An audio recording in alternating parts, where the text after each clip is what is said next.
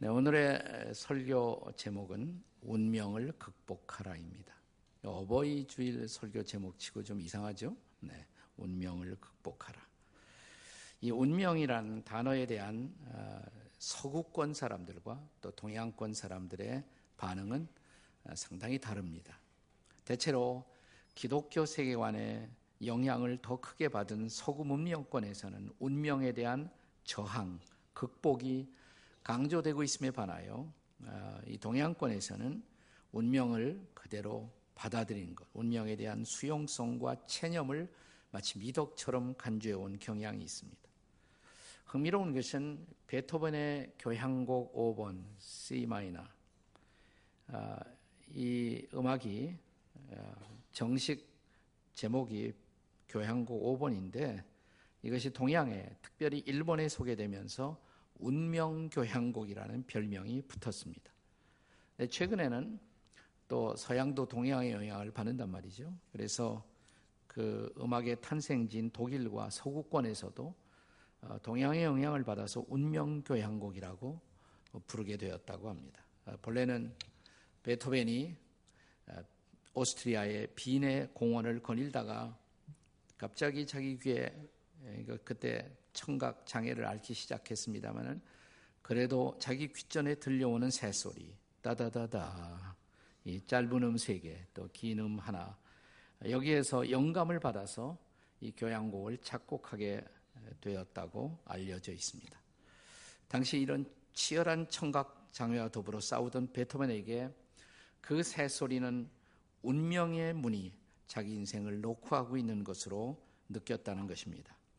하지만 한 음악 비평가의 말처럼 베토만은 그것을 운명의 체념이 아니라 운명의 목을 비틀고 운명을 극복하려는 의지로 이 곡을 작곡했다는 말이 사실처럼 느껴집니다. 오늘 저와 여러분, 우리는 운명을 체념하며 사십니까? 아니면 운명을 극복하면서 사십니까? 우리가 인생을 살아가면서 운명을 가장 민감하게 느끼며 살아야 하는 곳이 있다면 아마도 그것은 가정일 것입니다. 내가 어쩌다 이런 가정에서 태어나게 되었을까? 내가 어쩌다 저런 사람을 내 남편으로 내 아내로 맞아들이게 되었을까? 내가 어쩌다 저 사람이 내 아버지, 내 어머니가 되었을까? 어쩌다 저런 아이가 내 아들, 내 딸이 되었단 말인가? 어쩌다 나는 이런 가정에서 태어나게 되었을까? 어쩌다 나는 불행한 모습으로 인생을 살게 되었을까? 어쩌다가 나는 김태희, 송중기처럼 잘생기지 못하고 이렇게 안 생긴 모습으로 태어났을까? 이것이 과연 나의 운명이란 말인가? 누구나 한 번쯤은 이런 생각을 하면서 살아가고 있을 것입니다. 그런데 이런 질문이 예수님의 제자들에게도 있었어요. 어느 날 예수께서 제자들과 함께 길을 가다가 날 때부터 어, 맹인된 시각장애인 그리고 구걸을 하고 있었던 이 사람을 보면서 제자들이 예수님에게 그들의 마음속에 묻어두었던 질문을 꺼냅니다. 그게 바로 본문 2절이죠. 우리 2절 말씀 다 같이 읽겠습니다. 시작. 제자들이 물어 이르되 라피어 이 사람이 맹인으로 난 것이 누구의 죄로 인함이니까? 자기니까? 그의 부모이니까? 자, 이런 운명에 대한 질문이 우리를 괴롭힐 때 우리가 할 일은 무엇일까요? 첫째로, 운명을 탓하지 말아야 합니다. 다시 말하면 자기의 실존에 대한 책임 전가를 할 필요가 없다는 것입니다. 자, 3절에서 예수님의 대답을 한번 다시 한번 들어보십시오. 3절 다 같이 시작. 예수께서 대답하시되 이 사람이나 그 부모의 죄로 인한 것이 아니라 이게 예수님의 대답이에요. 예수님 당시에 유대인들, 유대인들은 유대교를 믿는 사람들이죠, 대부분. 자, 유대인들은 율법주의에 근거한 인과론 혹은 운명론을 대부분 믿고 있었습니다. 그 영향을 받고 있었던 것은 사실입니다.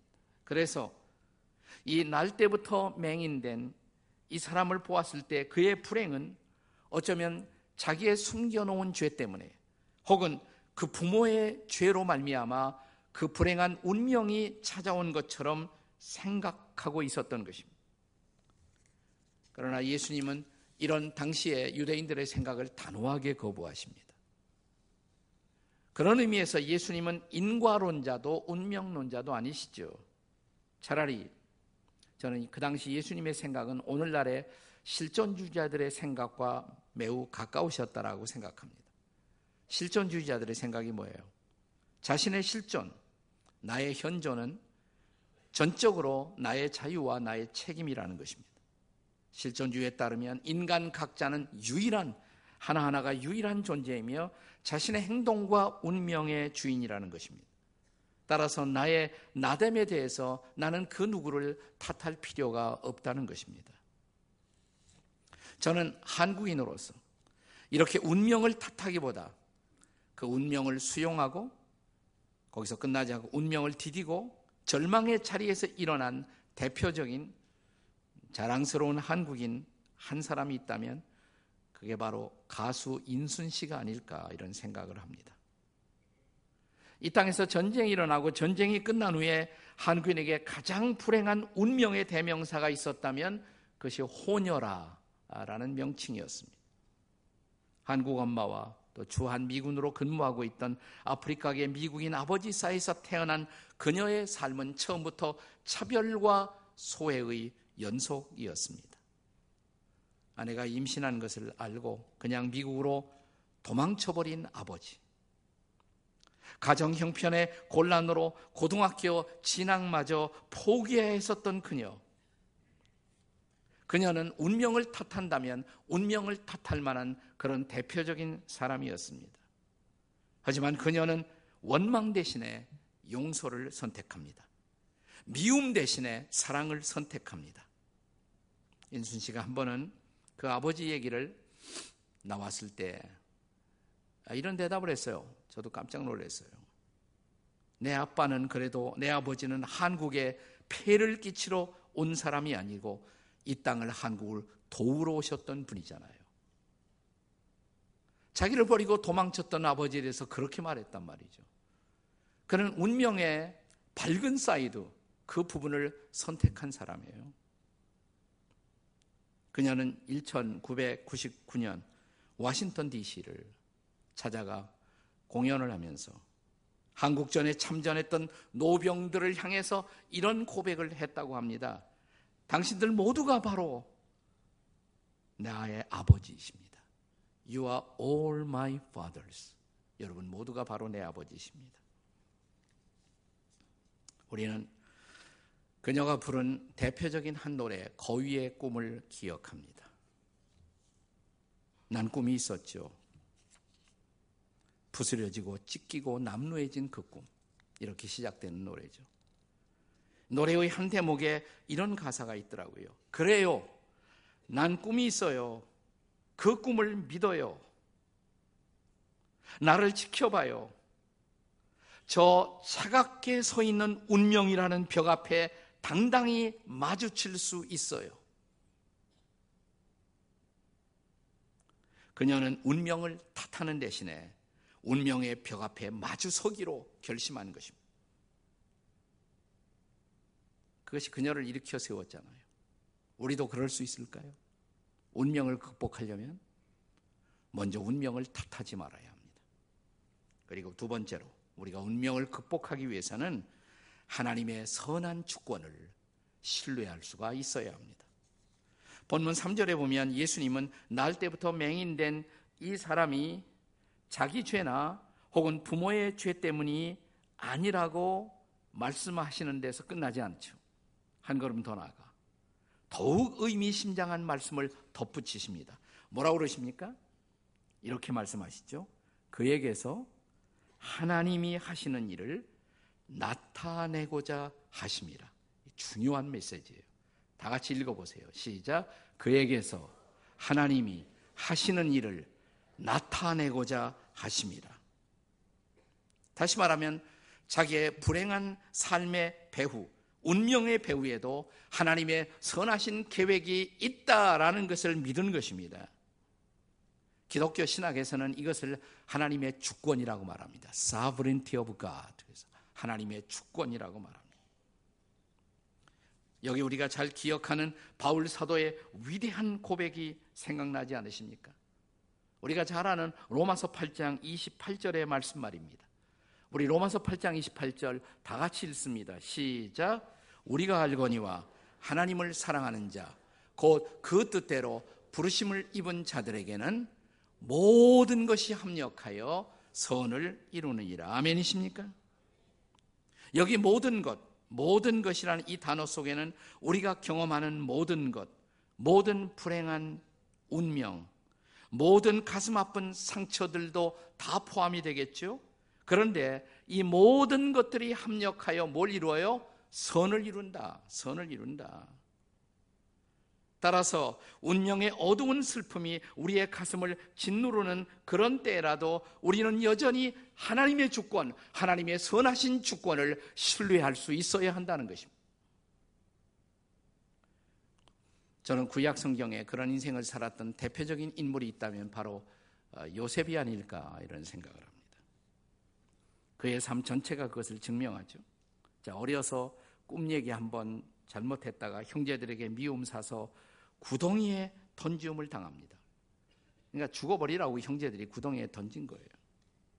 그런데 구사일생 거기서 건짐을 받고 자 애굽 땅에 바로 왕의 친위대장 경호실장 같은 보디발의 집에 머슴으로 살면서 가까스로 신임을 받아 이제 가정 총무가 되었지만은 그의 부인에게 함께 그의 요구를 따라주지 않았다는 사실 때문에 무고한 고발로 마침내 억울한 옥살이를 해야만 했고 하지만 마침내 애굽 땅의 국무총리가 되었을 때 그 애굽 땅으로 양식을 구걸해 왔던 자기의 형제들 그들이 자기 앞에 무릎 꿇고 있는 장면을 바라보면서 요셉의 입에서 나왔던 믿을 수 없는 놀라운 고백 생각나십니까?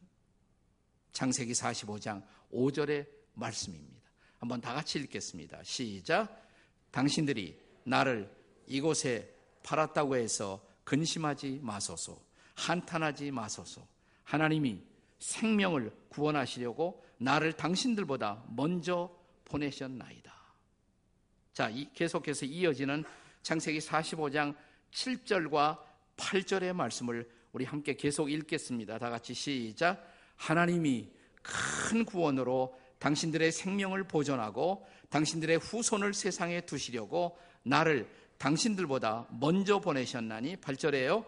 그런즉 나를 이리로 보낸 이는 당신들이 아니요 하나님이시라 하나님이 나를 바로에게 아버지로 삼으시고 그 온 집의 주로 삼으시며 애굽 온 땅의 통치자로 삼으셨나이다.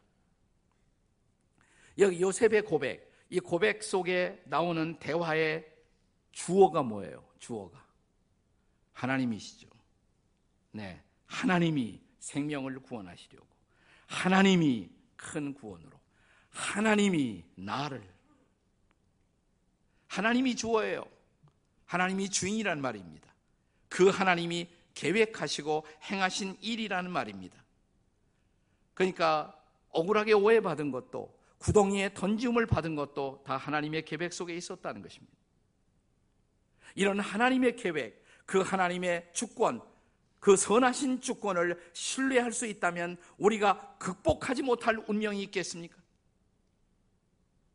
운명을 극복하려면 운명을 탓하지 말아야 하고 하나님의 선한 주권을 신뢰해야 합니다. 그리고 세 번째로 우리 각자의 소명을 발견할 수 있어야 합니다. 예수님은 이 날 때부터 맹인된 이 시각장애인 이 사람에 대해서 하나님이 하실 일이 있다. 그를 통해서 드러낼 일이 있다라고 선언하십니다. 근데 거기서 또 끝나지 않아요. 자, 그것을 계기로 예수님은 예수님 자신이 이 땅에 오신 목적, 이유, 그분 자신의 소명을 선포하십니다. 그게 바로 4절이죠. 자, 4절 다 같이 읽겠습니다. 시작. 때가 아직 낮음에 나를 보내신 이의 일을 우리가 하여야 하리라. 밤이 오리니 그때는 아무도 일할 수 없으리라. 여기서 주목할 단어가 있어요. 우리가라는 단어예요. 우리가. 예, 우리가 하여야 하리라. 자, 예수님은 당신 자신의 소명, 그 소명 속에 우리를 포함하고자 하십니다. 다시 말하면 우리가 예수님과 함께 감당해야 할 소명이 있다는 것입니다. 그리고 이 소명은 하나님 아버지께로부터 우리가 보냄을 받아 지금 이 땅에서 살고 있는 우리들의 이유가 되는 것입니다. 자, 이제 5절 말씀 보세요. 본문의 5절입니다. 다 같이 읽겠습니다. 시작. 내가 세상에 있는 동안에는 세상의 빛이로라. 네. 바로 그 빛 대신 예수님, 그 예수님의 증인으로 살아가는 일, 그것이 예수님을 따르는 우리의 소명이라는 사실이에요. 자, 이 소명을 위해서 예수님은 이제 이 사람, 날 때부터 맹인된 이 사람, 이 시각장애인을 실로한 못으로 보내십니다. 진흙을 눈에 바르시고 저 실로한 못으로 가라. 거기 가서 그 내 눈을 씻어라. 네, 갔어요. 눈이 떠졌어요. 자, 눈 뜨고 나서 그가 발견한 가장 놀라운 사실이 뭘까요? 눈이 떴다. 이 세상이 보인다. 그보다 더 이 사람에게 궁금한 것이 있었어요. 자기의 눈을 띄워준 그분. 그분을 본 것입니다. 예수님을 발견한 것입니다. 그게 더 중요한 거예요. 이 세상을 보게 되었다는 사실, 못지않게 더 중요한 사실, 내 눈을 띄워준 그분을 보게 된 것이에요. 그리고 그분을 증거하는 삶이 그에게 시작된다는 것이에요. 이게 중요한 거예요. 자, 요한복음 9장에 쭉 내려가시면 이제 25절 말씀에서 이 사람이 간증을 합니다. 이 사람이 눈을 뜬 거 보고 그걸 좋지 않게 생각했던 사람들이 예수님을 비난하려고 했을 때 그가 대답했던 일종의 간증입니다. 9장 25절. 다 같이 한번 읽어보겠습니다. 시작. 대답하되 그가 죄인인지 내가 알지 못하나 한 가지 아는 것은 내가 맹인으로 있다가 지금 보는 것이다. 예수님에 대해서 여러분들이 어떻게 생각하는지 모르지만 분명한 것은 그분 때문에 내가 지금 보게 되었어요. 내가 맹인이었으나 지금은 보여요. 내게 이런 기적이 일어났어요. 그것은 사실입니다. 이렇게 고백한 것입니다. 이제 그는 참 빛 대신 자기의 눈을 띄워주신 그 예수님을 증거하는 소명의 삶을 시작한 것입니다. 순종이 그를 증인으로 만든 것입니다. 저 실로한 못에 가서 씻어라. 이 말씀에 순종했던 것입니다. 내게 찾아온 운명 같은 불행. 이 불행 앞에서 절망만 하는 사람들에게 실로함의 기적은 없습니다. 그러나 이 운명 앞에서도 아직 내가 할 일이 있다. 라고 믿는 사람들, 그리고 하나님의 말씀에 귀를 기울이는 사람들, 그리고 그 말씀 앞에 순종하는 사람들에게는 기적이 일어납니다.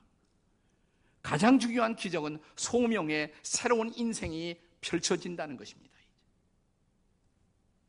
멕시코인 가운데 세계적으로 알려진 프리다 칼로라는 분이 있습니다. 우리 시대의 사람이에요. 그녀는 본래 유복한 가정에서 태어났고 다재다능했습니다. 그러나 어려서부터 소아마비 병을 알아서 오른쪽 다리가 아주 불편했습니다. 그러나 자신의 장애를 비관하지 않고 문자 그대로 열심히 공부했습니다. 열공했습니다. 15살에 멕시코 최고의 국립학교, 인류학교에 입학합니다. 열심히 공부했습니다. 근데 어느 날 학교 갔다 오면서 하교하는 도중에 자기가 탔던 버스가 전차와 더불어 충돌하는 대형 교통사고가 났습니다. 이 대형 사고로 자기 몸에 강철통 같은 것이 몸을 관통해 버렸어요. 그래서 오른쪽에 이 전체가 다 팔뼈가 무너져 내리는 산산조각이 나버리는 사고를 경험한 것입니다. 근데 살았어요. 9개월 동안 그는 병원에 병실에 누워서 꼼짝 못하는 운명에 처하게 되었습니다. 죽어버리고 싶은 생각도 났겠죠. 그러나 그녀는 운명에 항복하기를 거부합니다. 그 병실에서 꼼짝 못하고 누워있는 상태 속에서 아직도 내가 할 일이 있을까를 생각합니다. 발견했어요. 할 일이 있구나. 손가락 놀릴 수 있잖아요. 그림을 그리자. 그림 좋아했어요. 그러나 전적으로 그림을 그리진 못했어요. 병실에 누워서 온 몸을 자유를 잃었던 그 순간 아직도 남아있는 손가락으로 그림을 그리기로 생각한 것입니다. 그림을 그리기 시작했습니다. 바로 그 순간이 세계적인 화가가 탄생하는 순간이었어요. 그녀의 대표작 상처 입은 사슴이라는 작품을 혹시 보신 일 있을 거예요. 상처 입은 사슴. 그 이름을 기억하지 못하지만 어디선가 본 그림 같다. 상처 입은 사슴. 자, 숲속에요. 자, 이 사슴에게 화살이 꽂혔잖아요. 여러 개의 화살이 꽂혔어요. 피 흘리고 있습니다. 자, 숲속에 포위되어 빠져나갈 수 없는 상황 속에서 여러 개의 화살을 맞고 그 화살이 몸을 관통당한 채 피 흘리고 있는 사슴. 이것은 자기 자신의 모습이에요. 자화상인 거죠. 그런데 화가는 이 그림 아래 자신의 사인을 자기 이름을 쓰고요. 이름 옆에다가 굉장히 중요한 단어 하나를 이 그림 아래다 써놓았어요. 그게 카르마. 카르마. C라고 안 쓰고 K라고 쓸 수도 있어요. 카르마. 이 카르마라는 단어는 운명 혹은 업보라는 의미입니다. 그러나 그것은 이것이 내 운명이다. 그냥 단순히 그런 의미로 이 여인이 써놓은 것이 아니고 그 운명에 항복하는 것이 아니라 그 운명을 극복하기로 결단한 선언입니다. 그 무렵 그녀는 이런 글을 남깁니다. 나는 부서졌다. 그러나 모든 것이 끝나지는 않았다. 아직은 할 일이 있다. 그림을 그릴 수 있다. 그래서 나는 행복하다. 그녀는 이 절망의 상황 속에서 소명을 발견한 것입니다. 그리고 소명이 그녀를 살려낸 것입니다. 하나님이 나를 보내서 내가 존재하는 이유, 아직도 할 일이 있다. 소명, 이것은 얼마나 중요한 것인가요? 설교 화두에 제가 소개한 가수 인순 씨의 이야기로 돌아가 보겠습니다. 그녀는 수많은 노래를 불렀습니다. 누군가가 인순 씨에게 이런 질문을 했어요. 당신이 부른 그 모든 노래 가운데서 가장 중요한 노래는 무엇입니까? 당연히 질문했던 사람이나 우리는 거위의 꿈이라고 대답할 것을 기대했을 것입니다. 그런데 아주 뜻밖의 대답이 나왔어요. 제가 가장 좋아하는 노래예요. 맞아요. 제 삶의 주제가가 있어요. 그 노래는 Amazing Grace예요. Amazing Grace. 그게 제 삶의 주제가죠. 나 같은 죄인 살리신 주은의 놀라와 잃었던 생명 찾았고 광명을 얻었네. 그녀도 어느 한순간 눈을 뜬 것입니다. 그리고 자기의 은혜를 준 그분을 주님을 발견하는 것입니다. 그녀의 간증을 들어보십시오. 개신교인은 아니에요. 카톨릭이에요. 그러나 난 그녀의 믿음을 의심하지 않습니다. 우리와 똑같은 하나님과 주님을 믿고 있는 자매라고 생각을 해요. 네. 이렇게 간증을 하고 있습니다. 흙 속에 감춰져 있던 저를 하나님이 쓰시려고 계획하신 것 같아요. 어려운 일을 많이 겪게 하심으로 남을 헤아리게 하셨고 그분의 도구로 쓰시려고 하신 것 같았습니다. 84년 세례를 받았을 때 저는 이 새로운 삶에 눈을 뜰 수가 있었습니다. 그래서 다문화 나처럼 혼혈의 배경을 가진 다문화 가정 아이들을 위한 해밀 학교를 강원도에서 제가 시작했던 것도 그런 이유 때문이었습니다. 그러나 믿음이 내게 가져준 무엇보다도 가장 커다란 선물이 있다면 내가 만나지도 못하고 내가 보지도 못한 내 아버지에 대한 용서와 사랑이었습니다. 그리고 그녀는 자기 인생의 절정에서 자기에게 가장 커다란 의미를 가져주는 중요한 노래 하나를 부르게 됩니다. 그 노래는 아버지라는 노래입니다. 아버지. 들어보셨을 거예요. 가사는 이렇습니다. 어렸을 적, 어릴 적 내가 보았던 아버지의 뒷모습은 세상에서 가장 커다란 산이었습니다. 지금 제 앞에 계시는 아버지의 모습은 어느새 야트막한 둔덕이 되었습니다. 부디 사랑한다는 말을 과거형으로 하지 마십시오. 한 걸음도 다가설 수 없었던 내 마음을 알아주기를 얼마나 바래고 바래왔는지 눈물이 말해준다. 점점 멀어져 가버린 쓸쓸한 뒷모습에 내 가슴이 다시 아파온다. 서로 사랑을 하고 서로 미워도 하고 누구보다 아껴주던 그대가 보고 싶다. 가슴 깊은 곳에 담아두기만 했던 그래, 내가 사랑했었다. 가까이 있어도 다가서지 못했던 그대, 내가 미워했었다. 그런데 그 깊은 곳에 내가 꺼내지 못한 말이 있었다. 사실은 당신을 사랑했다. 사실은 당신을 사랑했다. I love you. 가정의 달, 가정에서 경험한 이런저런 여러 가지 상처로 삶의 무게가 무거운 우리에게 오늘 우리가 함께 나누었던 하나님의 말씀은 우리에게 운명을 탓하지 말고 운명을 극복하라고 가르칩니다. 원망을 감사로 바꾸고 미움을 사랑으로 바꾸어 이제는 상처받은 서로 서로를 부둥켜 안고 우리 함께 그분이 맡기신 소명의 삶을 향해서 다시 일어서는 삶. 이것이 본문의 레슨입니다.